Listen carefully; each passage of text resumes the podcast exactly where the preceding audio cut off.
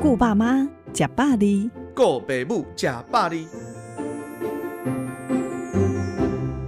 大家好，啊、呃，我是台大医院主动分院的詹鼎正院长。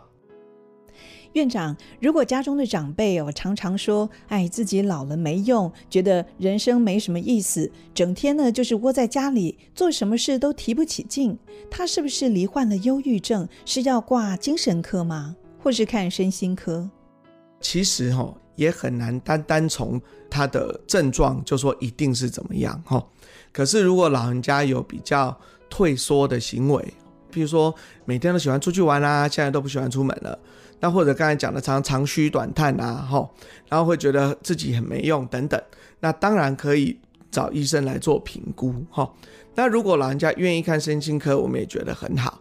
可是如果说有时候老人家他就觉得不是很爱看神经科，那我们可以建议说，那可以找老人科的医师看，哈，因为呃老人科医师处理这个呃心情不好这一块，哈，其实受的训练还算不少，大致上算蛮专业的。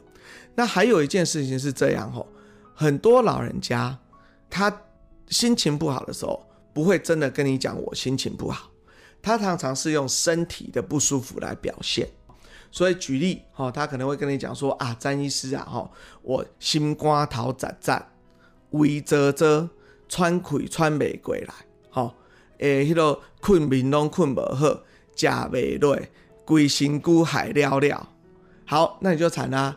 假设他每个讲的都是不同器官，如果每个器官都出问题，那他不是早就完蛋了，对不对？好，所以听起来就不太可能。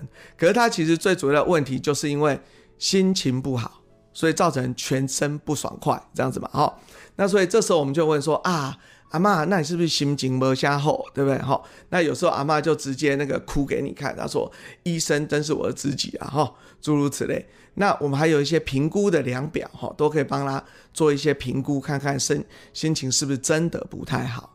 那所以这一部分其实有时候不愿意去看的，可以看老人科。那如果老人家在行为上哦，真的是越来越封闭自己，可是还是坚持自己没有病，不看医生，我们该怎么办呢？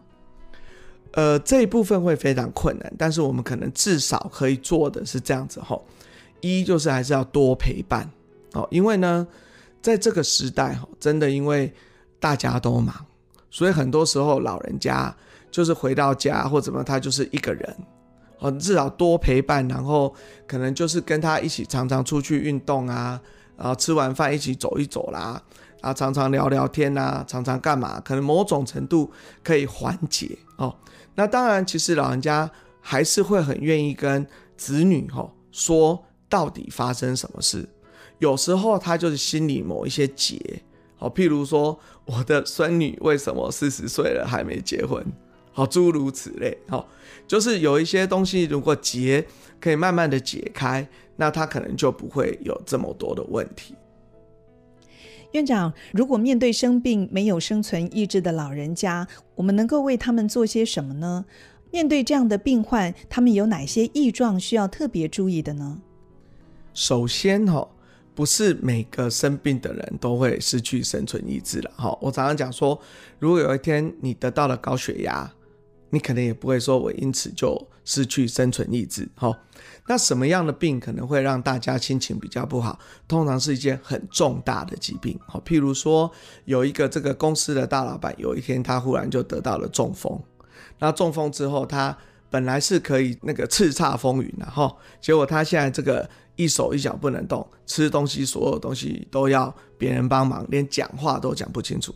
那你可以去想象他这个心情就会不太好。那这时候你要做的当然就是要直接问，好，因为呢你不问他通常不一定会说，哦，因为很多时候老人家不一定会告诉你我心情不好。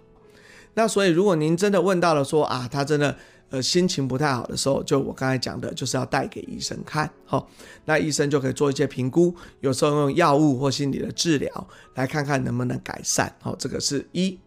那什么时候要做警讯？就是如果如果这个是精神科的急症，任何时候如果老人家他想要自杀，他表现出自杀的意愿，甚至呢他已经有计划说啊，有一天我要从楼上跳下去之类的。